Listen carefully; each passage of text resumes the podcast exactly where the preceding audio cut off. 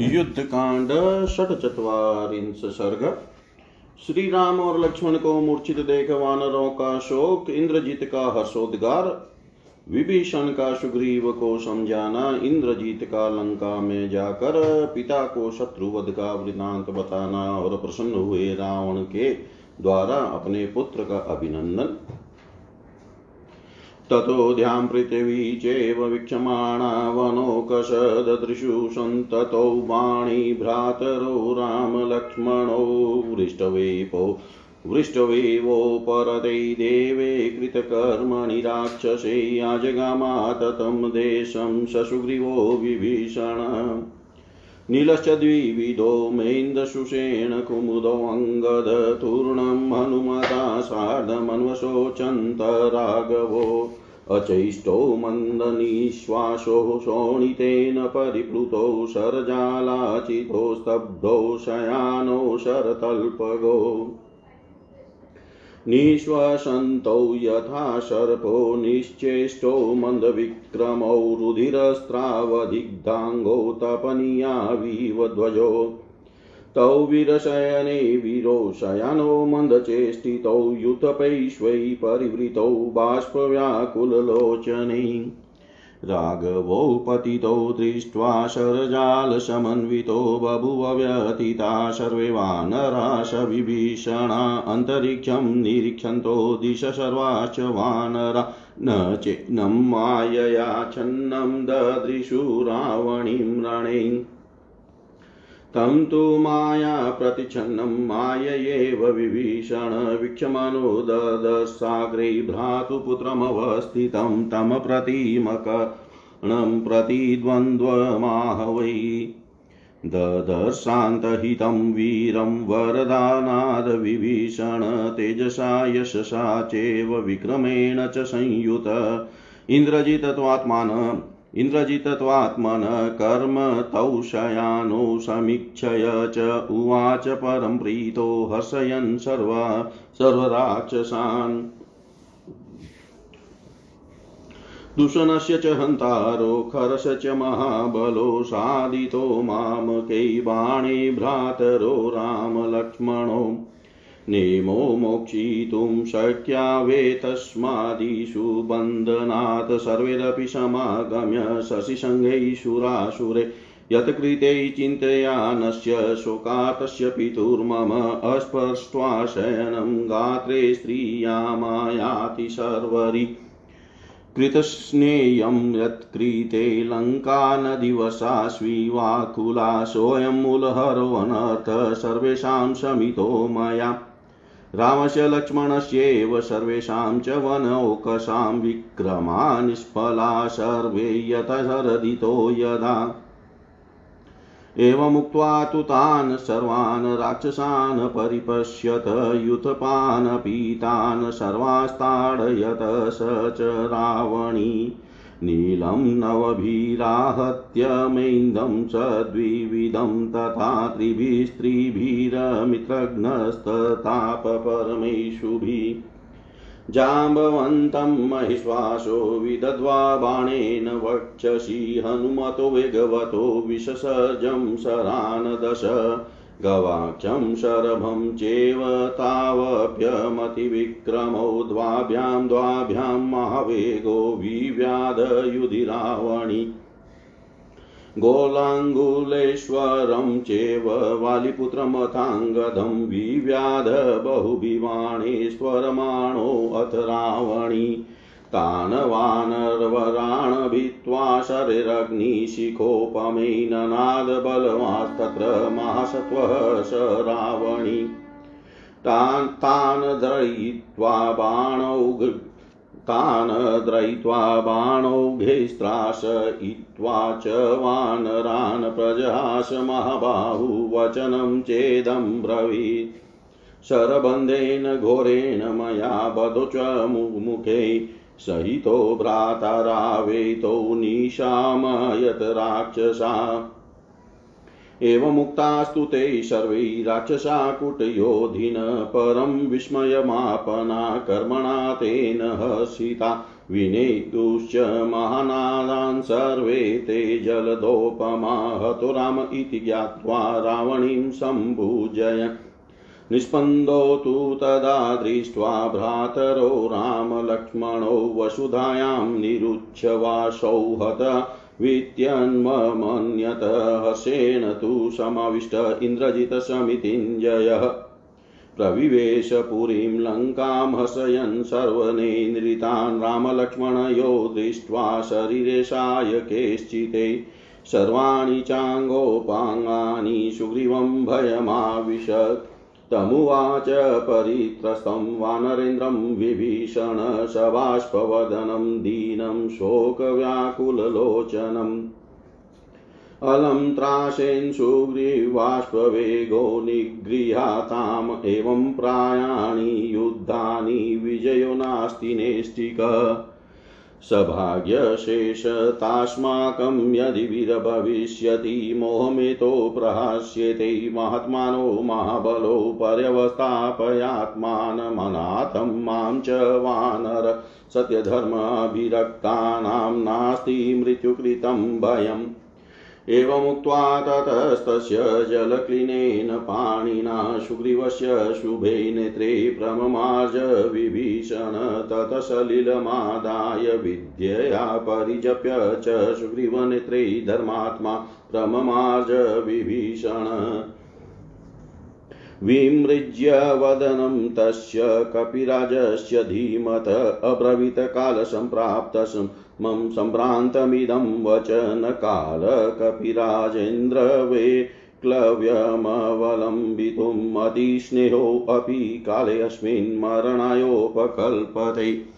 तस्मादुत्सृज्य वैकल्वयं सर्वकार्यविनाशनं हितं रामपुरोगाणां सैन्यानामनुचिन्तय।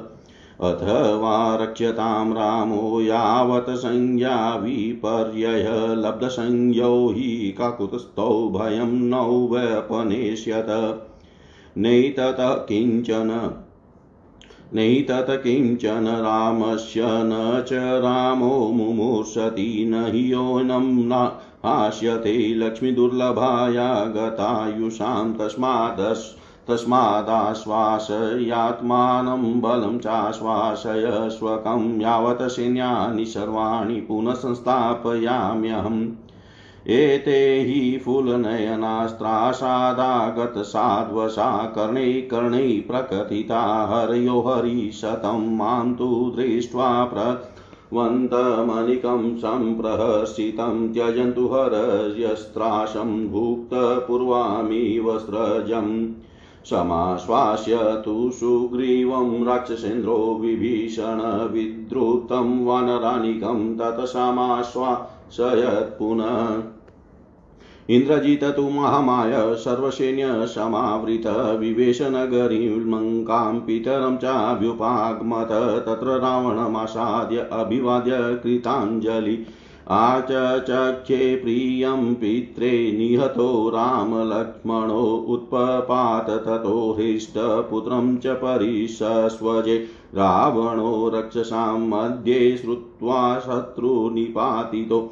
उपाग्राय च तं मूर्ध्नि पप्रच्छ प्रीतमानस पृच्छते च यथावृतं पित्रे तस्मै न्यवेदयत् यथा तौ शरबन्धे निश्चेष्टो निष्प्रभो कृतो। सहसवेगानुगतान्तरात्मा श्रुत्वा गिरं तस्य महारथस्य जहौज्वरं दासरथै समुत्थं प्रहेष्टवाचाभिननन्दपुत्रं प्रहेष्टवाचाभिननन्दपुत्रम् तदनंतर जब उपयुक्त दस वानर पृथ्वी और आकाश की छानबीन करके लौटे तब उन्होंने दोनों भाई श्री राम और लक्ष्मण को बाणों से बींधा हुआ देखा। जैसे वर्षा करके देवराज इंद्र शांत हो गए हो, उसी प्रकार वह राक्षस इंद्रजीत जब अपना काम बनाकर बाण वर्षा से विरत हो गया, तब सुग्रीव सहित विभीषण भी उस स्थान पर आए। हनुमान जी के साथ नील द्विविद महेंद्र सुषेण कुमुद और अंगद तुरंत ही श्री रघुनाथ जी के लिए शोक करने लगे। उस समय वे दोनों भाई खून से लथपथ होकर बाण सैया पर पड़े थे। बाणों से उनका सारा शरीर व्याप्त हो रहा था। वे निश्चल होकर धीरे धीरे सांस ले रहे थे। उनकी चेष्टाएँ बंद हो गई थी। सर्पों के समान सांस खींचते और निश्चेष्ट पड़े हुए उन दोनों भाइयों का पराक्रम मंद हो गया था। उनके सारे अंग रक्त बहाकर उसी में सन गए थे। वे दोनों टूट कर गिरे हुए दो स्वर्णमय ध्वजों के समान जान पड़ते थे।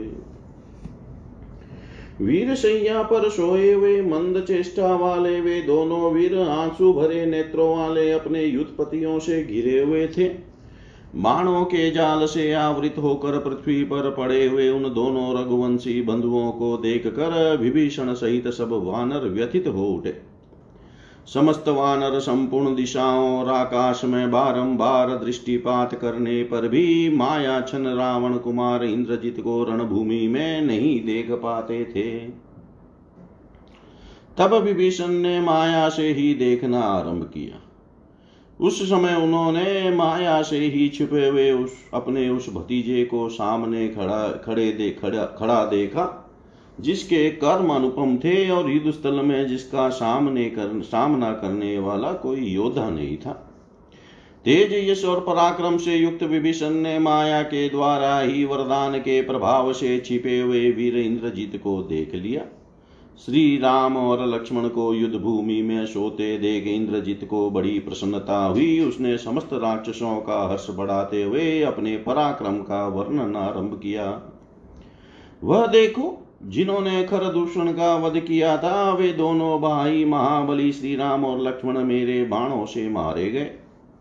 यदि सारे मुनि समूहों सहित समस्त देवता और असुर भी आ जाएँ तो वे इस बाण बंधन से इन दोनों को छुटकारा नहीं दिला सकते।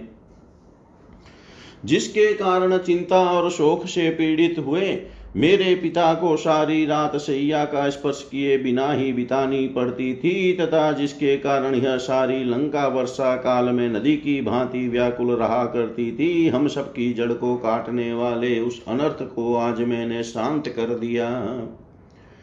जैसे शरद ऋतु के सारे बादल पानी न बरसाने के कारण व्यर्थ होते हैं, उसी प्रकार श्री राम, लक्ष्मण और संपूर्ण वानरों के सारे बल विक्रम निष्फल हो गए।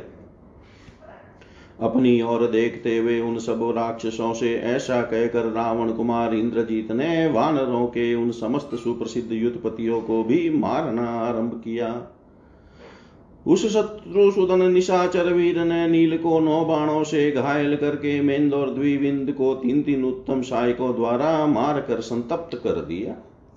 महाधनुर्धर इंद्रजीत ने जाम्बवान की छाती में एक बाण से गहरी चोट पहुंचाकर वेगशाली हनुमान जी को भी दस बाण मारे। रावण कुमार का वेग उस समय बहुत बड़ा हुआ था। उसने युद्ध स्थल में अमित पराक्रमी गवाक्ष और सरब को भी दो दो बाण मार कर घायल कर दिया। तदनंतर बड़ी उतावली के साथ बाण चलाते हुए रावण कुमार इंद्रजीत ने पुनः बहुसंख्यक बाणों द्वारा लंगूरों के राजा गवाक्ष को और बलि पुत्र अंगद को भी गहरी चोट पहुंचाई। इस प्रकार अग्नि तुल्य तेजस्वी सहायकों से उस, उन मुख्य मुख्य वानरों को घायल करके महान धैर्यशाली और बलवान रावण कुमार वहाँ ज़ोर ज़ोर से गर्जना करने लगा। अपने बाण समूहों से उन वानरों को पीड़ित तथा भयभीत करके महाबाहु इंद्रजीत अटहास करने लगा और इस प्रकार बोला, राक्षसों, देख लो, मैंने युद्ध के मुहाने पर भयंकर बाणों के पास से इन दोनों भाइयों श्री राम और लक्ष्मण को एक साथ ही बाँध लिया है। इंद्रजीत के ऐसा कहने पर कुट युद्ध करने वाले वे सब राक्षस बड़े चकित हुए और उसके उस कर्म से उन्हें बड़ा हर्ष भी हुआ। वे सब के सब मेघों के समान गंभीर स्वर से महान सिंह नाद करने लगे और यह समझकर कि श्री राम मारे गए, उन्होंने रावण कुमार का बड़ा अभिनंदन किया। इंद्रजीत ने भी जब यह देखा कि श्री राम और लक्ष्मण दोनों भाई पृथ्वी पर निश्चेष्ट पड़े हैं तथा उनका श्वास भी नहीं चल रहा है, तब उन दोनों को मरा हुआ ही समझा। इससे युद्ध विजयी इंद्रजीत को बड़ा हर्ष हुआ, तथा वह समस्त राक्षसों का हर्ष बढ़ाता हुआ लंका पूरी में चला गया। श्री राम और लक्ष्मण के शरीरों तथा सभी अंग उपंग, उपांगों को बाणों से व्याप्त देख सुग्रीव के मन में भय समा गया। उनके मुख पर दीनता छा गई, आंसुओं की धारा बह चली और नेत्र शोक से व्याकुल हो उठे। उस समय अत्यंत भयभीत हुए वानर राज से विभीषण ने कहा, सुग्रीव, डरो मत। डरने से कोई लाभ नहीं। आंसुओं का यह वेग रोको।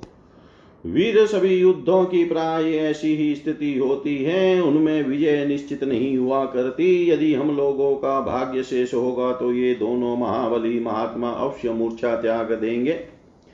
वानर राज, तुम अपने को और मुझ नाथ को भी संभालो। जो लोग सत्य धर्म में अनुराग रखते हैं, उन्हें मृत्यु का भय नहीं होता है।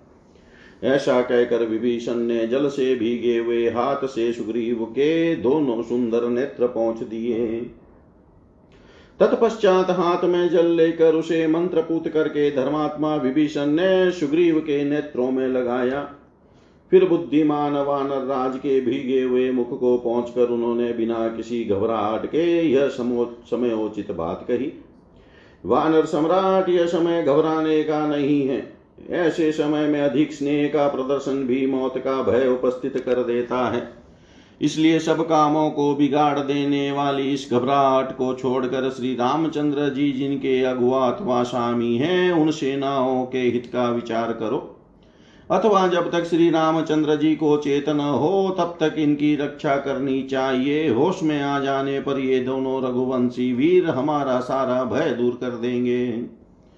श्री राम के लिए यह संकट कुछ भी नहीं है। ये मर नहीं सकते हैं, क्योंकि जिनकी आयु समाप्त हो चली है, उनके लिए जो दुर्लभ लक्ष्मी शोभा है, वह इनका त्याग नहीं कर रही है।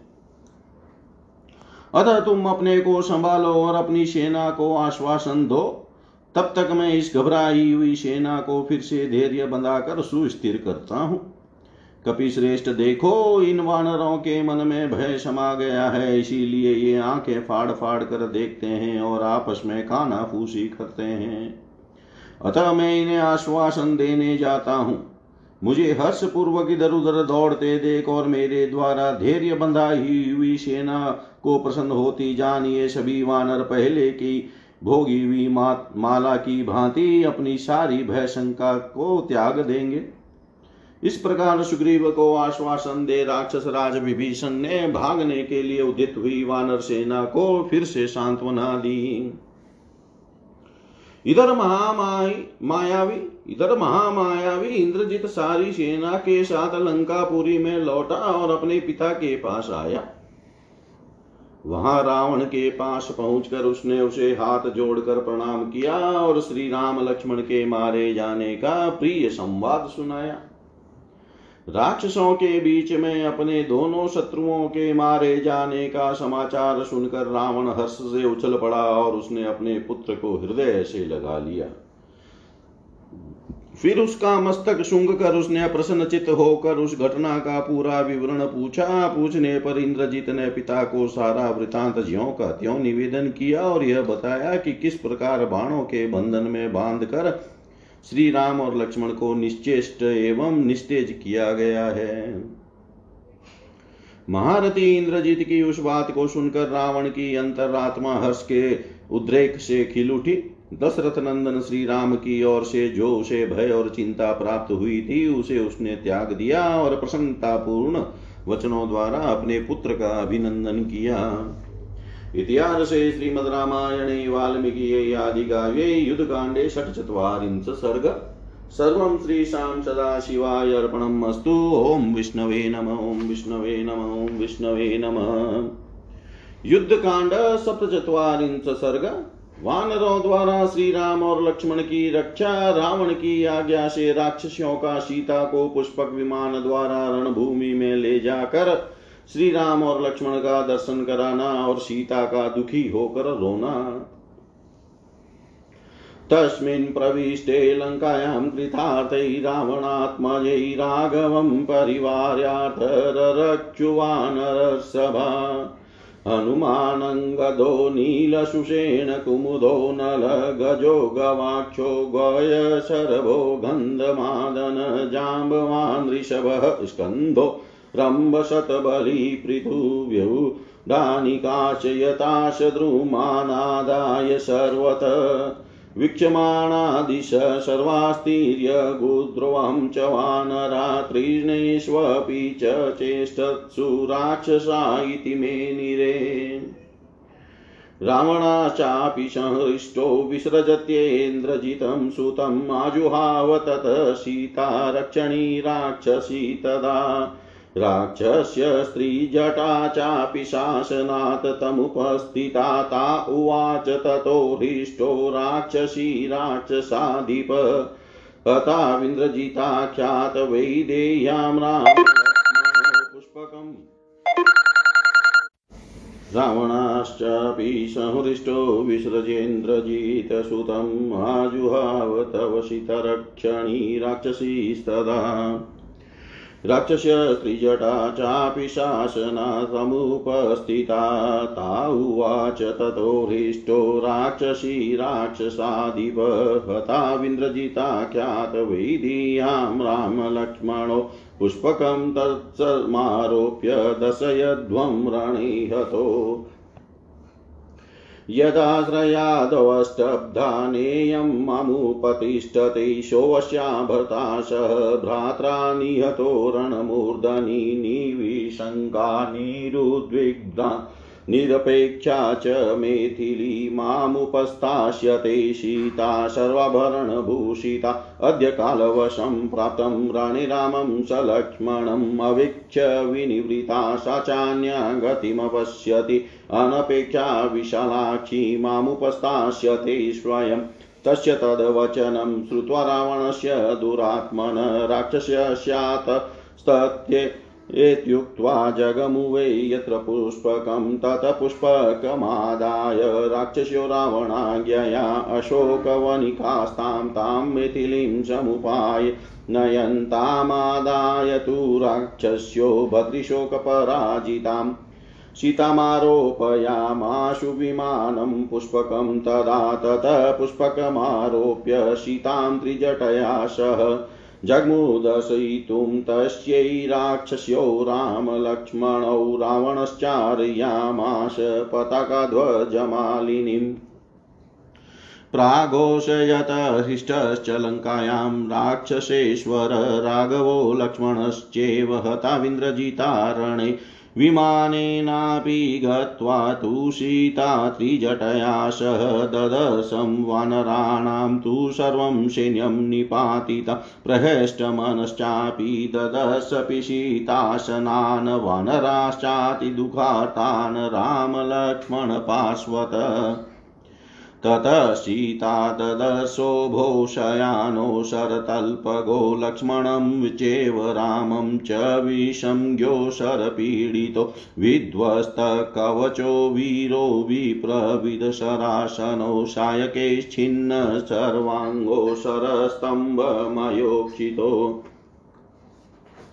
तौ दृष्ट्वा भ्रातरो, तत्र प्रवीरौ पुरुषसभो शयानो पुण्ड्रिकाक्षौ कुमारविव पावकी, शरतल्पगतौ वीरो तथा भूतो नरसभो दुःखाता करुणं सीताशुभृशं विललापः। भर्तारमनवध्याङ्गी लक्ष्मणं चाशिते क्षणा प्रेक्ष्य प्राशुषुचेष्टन्तो रुरोधजनकात्मजा सबाष्पशोकाभिहता समीक्षय तौ भ्रातरो देवसुतप्रभावो वितर्कयन्ति निधनं तयोसा। दुःखान्विता वाक्यमिदं जगात् दुःखान्विता वाक्यमिदं जगात्। रावण कुमार इंद्रजित जब अपना काम बनाकर लंका में चला गया, तब सभी श्रेष्ठ वानर श्री रघुनाथ जी को चारों ओर से घेर कर उनकी रक्षा करने लगे। हनुमान, अंगद, नील, सुषेण, कुमुद, नल, गज गवाक्ष गवय शरभ गंधमादन जाम्बवान ऋषभ, स्कंदरम्ब, शतबलिम और पृथु ये सब सावधान हो, अपनी सेना की व्यू रचना करके हाथों में वृक्ष लिए सब और से पहरा देने लगे। वे सब वानर संपूर्ण दिशाओं में ऊपर, नीचे और अगल बगल में भी देखते रहते थे, तथा तिनकों के भी हिल जाने पर यही समझते थे कि राक्षस आ गए। उधर हर्ष से भरे हुए रावण ने भी अपने पुत्र इंद्रजीत को विदा करके उस समय सीता जी की रक्षा करने वाली राक्षसियों को बुलवाया। आज्ञा पाते ही त्रिजटा तथा अन्य राक्षसियाँ उसके पास आई। तब हर्ष में भरे हुए राक्षस राज ने उन राक्षसियों से कहा, तुम लोग विदेह कुमारी सीता से जाकर कहो कि इंद्रजीत ने राम और लक्ष्मण को मार डाला। फिर पुष्पक विमान पर सीता को चढ़ाकर रणभूमि में ले जाओ। और उन मारे गए दोनों बंधुओं को उसे दिखा दो। जिसके आश्रय से गर्व से भरकर यह मेरे पास नहीं आती थी, वह इसका पति अपने भाई के साथ युद्ध के मुहाने पर मारा गया। अब मिथिलेश कुमारी सीता को उसकी अपेक्षा नहीं रहेगी। वह समस्त आभूषणों से विभूषित हो विभूषित हो, भय और शंका को त्याग कर मेरी सेवा में उपस्थित होगी। आज रणभूमि में काल के अधीन हुए राम और लक्ष्मण को देखकर वह उनकी ओर से अपना मन हटा लेगी तथा अपने लिए दूसरा कोई आश्रय न देकर उधर से निराश हो विशाल लोचना, सीता स्वयं ही मेरे पास चली आएगी। दुरात्मा रावण की यह बात सुनकर वे सब राक्षसियाँ बहुत अच्छा कहकर यह उस स्थान पर गई जहाँ पुष्पक विमान था। रावण की आज्ञा से उस पुष्पक विमान को वे राक्षसियाँ शोक वाटिका में बैठी हुई मिथिलेश कुमारी के पास ले आई। उन राक्षसियों ने पति के शोक से व्याकुल हुई सीता को तत्काल पुष्पक विमान पर चढ़ाया। सीता को पुष्पक विमान पर बिठाकर त्रिजटा सहित वे राक्षसियाँ उन्हें राम लक्ष्मण का दर्शन कराने के लिए चली। इस प्रकार रावण ने उन्हें ध्वजा पताकाओं से अलंकृत लंकापुरी के ऊपर विचरण करवाया। इधर हर्ष से भरे हुए राक्षस राज ने, राक्षस राज रावण ने लंका में सर्वत्र यह घोषणा कर दी कि राम और लक्ष्मण रणभूमि में इंद्रजीत के हाथ से मारे गए। त्रिजटा के साथ उस विमान द्वारा वहाँ जाकर सीता ने रणभूमि में जो वानरों की सेनाएँ मारी गई थी, उन सबको देखा। उन्होंने मांस बच्ची राक्षसों को तो भीतर से प्रश्न देखा और तत्, श्री राम तथा लक्ष्मण के पास खड़े हुए वानरों को अत्यंत दुख से पीड़ित पाया। तदनंतर सीता ने बाण सैया पर सोए हुए दोनों भाई श्री राम और लक्ष्मण को भी देखा, जो बाणों से पीड़ित हो, संज्ञा शून्य हो, होकर पड़े थे। उन दोनों वीरों के कवच टूट गए थे, धनुष बाण अलग पड़े थे, सहायकों से सारे अंग छिद गए थे, और वे बाण समूहों के बने हुए पुतलों की भांति पृथ्वी पर पड़े थे। जो प्रमुख वीर और समस्त पुरुषों में उत्तम थे, वे दोनों भाई कमल नयन राम और लक्ष्मण, अग्निपुत्र, कुमार, शाक और विशाख की भांति सर समूहों, समूह में सो रहे थे। उन दोनों नर श्रेष्ठ वीरों को उस अवस्था में बाण सैया पर पड़ा देख दुख से पीड़ित हुई सीता करुणाजनक स्वर में ज़ोर ज़ोर से विलाप करने लगी। निर्दोष अंगों वाली श्याम लोचना जनक नंदनी सीता अपने पति श्री राम और देवर लक्ष्मण को धूल में लौटते देख फूट फूट कर रोने लगी। उनके नेत्रों से आँसू बह रहे थे और हृदय शोक से आगा, शोक के आघात से पीड़ित था। देवताओं के तुल्य प्रभावशाली उन दोनों भाइयों को उस अवस्था में देखकर उनके मरण की आशंका करती हुई वे दुख एवं चिंता में डूब गई और इस प्रकार बोली इतिहासे श्रीमद्रामायणे वाल्मीकिये आदिकाव्ये युद्धकाण्डे सप्तचत्वारिंश सर्ग सर्वं श्रीशां सदाशिवाय अर्पणम् अस्तु। ॐ विष्णवे नम, ॐ विष्णवे नम, ॐ विष्णवे नमः। युद्धकांड अष्टचत्वारिंश सर्ग सीता का विलाप और त्रिजटा का उन्हें समझा बुझा कर श्री राम लक्ष्मण के जीवित होने का विश्वास दिलाकर पुनः लंका में ही लौट लाना। भर्तारं नियतं दृष्ट्वा लक्ष्मणं च महाबलं विललापभृशं सीता करुणं शोककर्षिता। ऊचुलाक्षणिकाये माँ पुत्रीण्यविधवेति च ते अद्य सर्वे हते रामे ज्ञानिनो अनृतवादिन। यज्वनो महिषीं ये मामुचुः पत्नीं च शत्रिण। ते अद्य सर्वे हते रामे ज्ञानिनो अनृतवादिन। वीरपार्थिव पत्नीनां ये विदुभत्रिपूजितां। ते अद्य सर्वे रामे ज्ञानिनो अनृतवादिन।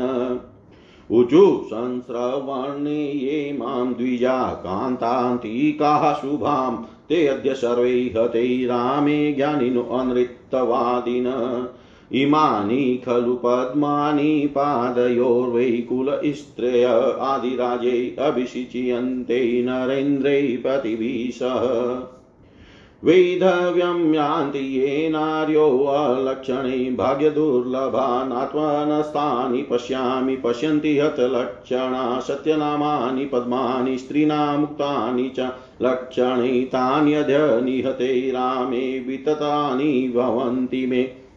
केशा सूक्ष्मा सम्मानीला भ्रुवो चासहते मम वृते चारो मके जङ्गे दन्ताश्चाविरला मम। शङ्के नेत्रे करौ पादो गुल्फावुरुसमोचितौ अनुवृतनखा स्निग्धा समाचाङ्गुलयो मम। स्तन्नो चाविरलौ पीनौ मामको मग्रचुचुकौ मग्नाचोतसेधनी नाभिपार्श्वोरस्कं च मे चितम् मम वर्णो मणिनिभो मृदुन्यङ्गरुहाणि च प्रतिष्ठितां द्वादशभिमामुचुशुभलक्षणाम् समग्र समग्रयवमच्छिद्रं पाणिपादं च वर्णवत मन्दस्मित्येत्येव च माँ कन्यालाक्षणिका विदु। आदिराजैरभिषेको मे ब्रह्माणि पतिना सह कृतान्तकुशलैरुक्तं ततः सर्वं विततीकृता शोधयित्वा जनस्थानं प्रवतिमुपलभ्य च तीत्वा सागरमक्षोभ्यं भ्रातरो गोष्पदे हतो। ननु वारुणमाग्नेयम् इन्द्रं वायव्यमेव च अस्त्रं भ्रमशिरश्चेव राघवो प्रत्यपद्यत अदृश्यमानेन रणिमायया वशपो वासवोपमो मम नाथावनाथाय निहतो रामलक्ष्मणो न हि दृष्टिपथं प्राप्य राघवस्य रणिरिपु जीवनप्रतिनिवतेत यद्यपि स्यान्मनोजव न कालस्यातिभारोऽस्ति कृतान्तश्च सुदुर्जय। यत्र रामः स भ्रात्रा शेते युधि निपातित। न शोचामि ततरामं लक्ष्मणं च महारथं, नात्मानं जननीं चापि यथा सश्रुं तपस्विनीम्। सा तु चिन्तयते नित्यं समाप्तव्रतमागतं कदा द्रक्ष्यामि सीतां च लक्ष्मणं च स राघवम्।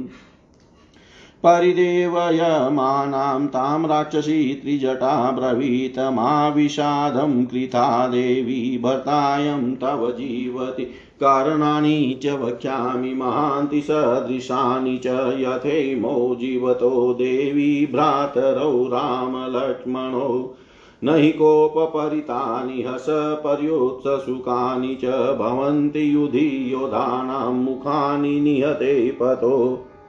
इदं विमानं वेदेहि पुष्पकं नाम नामत दिव्यं त्वां धारयेनेदं यद्येतो गतजीवितो हतवीरप्रधाना हि गतोत्साहा निरुध्यमासेना भ्रमति शङ्केषु हतकर्णेव न नौर्जले इयं पुनरसम्भ्रान्ता निरुद्विग्ना तपस्विनी। सेना रक्षति काकुत्स्थो मया प्रीत्या निवेदितो। सा त्वं भवसु विस्त्रब्धा अनुमानेषु कोदये। अहतो पश्य काकुत्स्थौ स्नेहादेतद्ब्रवीमि ते अनृतं नोक्तपूर्वं मे न च वक्ष्यामि मेथिली चारित्रसुखशीलत्वात् प्रविष्टासि मनो मम। नेमो शक्यो रणे जेतुं सेन्द्रैरपि सुरासुरैतादृशं दशनं दृष्ट्वा मया चोदीरितं तव इदं तु सौमचित्रं शरे पश्यस्व विसंज्ञौ पतितावेतो नेव लक्ष्मीविमुञ्चति प्रायेण गतसत्त्वानां पुरुषाणां गतायुषा दृश्यामानेषु वक्रेषु परं भवति वै कृता त्यच्छोकं च दुःखं च मोहं च जनकात्मजै रामलक्ष्मणयो रथै नाद्य शक्यमज्जीवितुम् श्रुत्वा तु वचनं तस्याशितासुरसुतोपमा कृताञ्जलिरुवाचे मामेम वमस्त्विति मेतिलीविमानं पुष्पकं ततु सन्निवत्य मनोजवं दीना त्रिजटया सीतालङ्कामेव प्रवेशिता ततः स्त्रीजटया सार्धं पुष्पकादवरुयं सा अशोकवनिकामेव राक्षसीभिः परवेशिता प्रविश्य सीता बहुवृक्षखण्डां तां राक्षसेन्द्रस्य विहारभूमिम् सम्प्रेक्ष्य सञ्चिन्त्य च राजपुत्रो परं विषादं समुपाजगाम। परं विषादं समुपाजगाम। अपने स्वामी श्री राम को तथा महाबली लक्ष्मण को भी मारा गया देख। शोक से पीड़ित हुई सीता बारंबार करुणाजनक विलाप करने लगी। सामुद्रिक लक्षणों के ज्ञाता विद्वानों ने मुझे पुत्रवती और सद्वा बताया था। आज श्री राम के मारे जाने से वे सब लक्षण ज्ञानी, पुरुष असत्यवादी हो गए। जिन्होंने मुझे यज्ञ, परायण तथा विविध सत्रों का संचालन करने वाले राजाधिराज की पत्नी बताया था। आज श्री राम के मारे जाने से वे सभी लक्षण वेता पुरुष झूठे हो गए। जिन लोगों ने लक्षणों द्वारा मुझे वीर राजाओं की पत्नियों में पूजनीय और पति के द्वारा सम्मानित समझा था, आज श्री राम के न रहने से वे सभी लक्षणज्ञ पुरुष मिथ्यावादी हो गए। ज्योतिष शास्त्र के सिद्धांत को जानने वाले जिन ब्राह्मणों ने मेरे सामने ही मुझे नित्य मंगलमयी कहा था, वे सभी लक्षण वेता पुरुष आज श्री राम के मारे जाने पर असत्यवादी सिद्ध हो गए। जिन लक्षण भूत कमलों के हाथ पैर आदि में होने पर कुलवती स्त्रियाँ अपने पति राजाधिराज के साथ सम्मा सम्राज्ञी के पद पर अभिषिक्त होती है, वे मेरे दोनों पैरों में निश्चित रूप से विद्यमान है। जिन अशुभ लक्षणों के कारण सौभाग्य दुर्लभ होता है और स्त्रियाँ विधवा हो जाती है, मैं बहुत देखने पर भी अपने अंगों में ऐसे लक्षणों को नहीं देख पाती। तथापि मेरे सारे शुभ लक्षण निष्फल हो गए। स्त्रियों के हाथ पैरों में जो कमल के चिन्ह होते हैं उन लक्षण वेता विद्वानों ने अमोघ बताया है। किंतु आज श्री राम के मारे जाने से वे सारे शुभ लक्षण मेरे लिए व्यर्थ हो गए। मेरे सिर के बाल महीन, बराबर और काले हैं। बोहें परस्पर जुड़ी हुई नहीं है। मेरी पिंडलियाँ घुटनों से नीचे के भाग गोल गोल तथा रोम रहित है तथा मेरे दांत भी परस्पर सटे हुए हैं। मेरे नेत्रों के आसपास के भाग दोनों नेत्र, दोनों हाथ, दोनों पैर, दोनों गुल्फ और जांगे बराबर विशाल एवं मांसल है। दोनों हाथों की अंगुलियाँ बराबर एवं चिकनी है और उनके नख गोल एवं उतार चढ़ाव वाले हैं। मेरे दोनों स्तन परस्पर सटे हुए और स्थूल है, इनके अग्रभाग भीतर की ओर दबे हुए हैं, मेरी नाभि गहरी और उसके आसपास के भाग ऊँचे हैं। मेरे पार्श्व भाग तथा छाती मांसल है। मेरी अंग कांति खरीदी हुई मणि के समान उज्जवल है, शरीर के रोए कोमल है तथा पैरों की दसों अंगुलियाँ और दोनों तलवे, ये बारह पृथ्वी से अच्छी तरह सट जाते हैं। इन सब के कारण लक्षणों ने मुझे शुभ लक्षणा बताया था। मेरे हाथ पैर लाल एवं उत्तम कांति से युक्त है। उनमें जौ की समूची रेखाएँ हैं तथा मेरे हाथों की अंगुलियाँ सब परस्पर सटी होती है। उस समय उनमें तनिक भी छिद्र नहीं रह जाता है। कन्या के शुभ लक्षणों को जानने वाले विद्वानों ने मुझे मंद मुस्कान वाली बताया था। ज्योतिष के सिद्धांत को जानने वाले निपुण ब्रह्म ब्राह्मणों ने यह बताया था कि मेरा पति के साथ राज्याभिषेक होगा, किंतु आज वे सारी बातें झूठी हो गई। इन दोनों भाइयों ने मेरे लिए जन्म स्थान, जन स्थान को छान डाला तथा मेरा समाचार पाकर अक्षोभ्य समुद्र को पार किया। किंतु हार, इतना सब कर लेने के बाद थोड़ी सी राक्षस सेना के द्वारा जिसे हराना, इनके लिए गोपद को लांगने के समान था, वे दोनों मारे गए। परंतु ये दोनों रघुवंशी, बंधु तो वारुण आग्नेय इंद्र वायव्य और ब्रह्मशिर आदि अस्त्रों को भी जानते थे। मरने से पहले इन्होंने उन अस्त्रों का प्रयोग क्यों नहीं किया? मुझ अनाथा के रक्षक श्री राम और लक्ष्मण इंद्र तुल्य पराक्रमी पराक्रमी थे, किंतु इंद्रजीत ने स्वयं माया से अदृश्य रहकर भी इन्हें रणभूमि में मार डाला है। अन्यथा युद्ध स्थल में इन श्री रघुनाथ जी के दृष्टि पथ में आकर कोई भी शत्रु व मन के समान वेगशाली क्यों न हो जीवित नहीं लौट सकता था। परंतु काल के लिए कुछ भी अधिक बोझ नहीं है, वह सब कुछ कर सकता है, उसके लिए देव को भी जीतना विशेष कठिन नहीं है। इस काल के ही वश में पड़कर आज श्री राम अपने भाई के साथ मारे जाकर युद्ध भूमि में सो रहे हैं।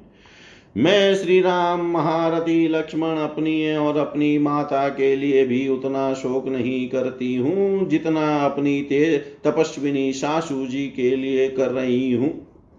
वे तो प्रतिदिन यही सोचती होंगी कि वह दिन कब आएगा, जबकि वनवास का व्रत समाप्त करके वन से लौटे हुए श्री राम, लक्ष्मण और सीता को मैं देखूँगी।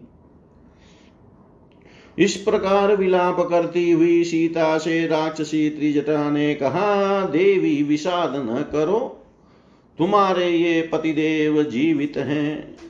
देवी, मैं तुम्हें कई ऐसे महान और उचित कारण बताऊँगी, जिनसे यह सूचित होता है कि ये दोनों भाई श्री राम और लक्ष्मण जीवित हैं।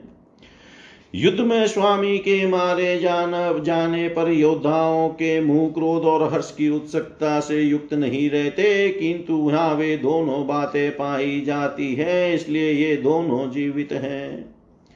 विदय नंदनी यह पुष्पक नामक विमान दिव्य है। यदि इन दोनों के प्राण चले गए होता तो वैधव्यावस्था में यह तुम्हें धारण न करता।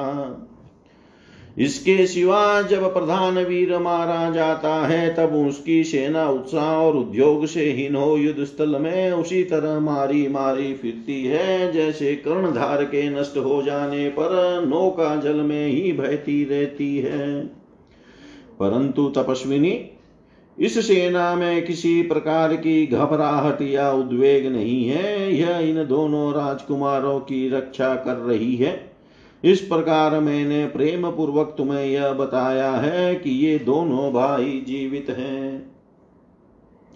इसलिए अब तुम इन भावी सुख की सूचना देने वाले अनुमानों हेतुओं से निश्चिंत हो जाओ। विश्वास करो कि ये जीवित हैं। तुम इन दोनों रघुवंशी राजकुमारों को इसी रूप में देखो कि ये मारे नहीं गए हैं। यह बात मैं तुमसे स्नेहवश कह रही हूँ। मिथिलेश कुमारी, तुम्हारा शील स्वभाव तुम्हारे निर्मल चरित्र के कारण बड़ा सुखदायक जान पड़ता है। इसीलिए तुम मेरे मन में घर कर गई हो। अतएव मैंने तुमसे न तो पहले कभी झूठ कहा है और न आगे ही कहूँगी। इन दोनों वीरों को रणभूमि में इंद्र सहित संपूर्ण देवता और असुर भी नहीं जीत सकते। वैसा लक्षण देख कर ही मैंने तुमसे ये बातें कही है। मिथिलेश कुमारी, यह महान आश्चर्य की बात तो देखो। बाणों के लगने से ये अचेत होकर पड़े हैं तो भी लक्ष्मी शरीर की सहज कांति इनका त्याग नहीं कर रही है। जिनके प्राण निकल जाते हैं अथवा जिनकी आयु समाप्त हो जाती है, उनके मुखों पर यदि दृष्टिपात किया जाए तो प्राय वहाँ बड़ी विकृति दिखाई देती है। इन दोनों के मुखों की शोभा ज्यो की त्यों बनी हुई है, इसलिए ये जीवित हैं। जनक किशोरी, तुम श्री राम और लक्ष्मण के लिए शोक दुख और मोह त्याग दो, ये अब मर नहीं सकते। त्रिजटा की यह बात सुनकर देव कन्या के समान सुंदरी मिथिलेश कुमारी सीता ने हाथ जोड़कर उससे कहा, बहिन, ऐसा ही हो। फिर मन के समान वेग वाले पुष्पक विमान को लौटाकर त्रिजटा दुखिनी सीता को लंका पुरी में ही ले आई। तत्पश्चात त्रिजटा के साथ विमान से उतरने पर राक्षसियों ने उन्हें पुनः शोक वाटिका में ही पहुँचा दिया। बहुसंख्यक वृक्ष समूहों से सुशोभित राक्षस राज की उस विहार भूमि में पहुंचकर सीता ने उसे देखा और उन दोनों राजकुमारों का चिंतन करके वे महान शोक में डूब गई। इतिहास से श्रीमद रामायण, वाल्मीकि आदि काव्य युद्धकाण्डे अष्टचत्वारिंश सर्ग सर्वं श्रीशां सदाशिवाय अर्पणम् अस्तु। ॐ विष्णवे नमो। विष्णवे नमो। विष्णवे नमः।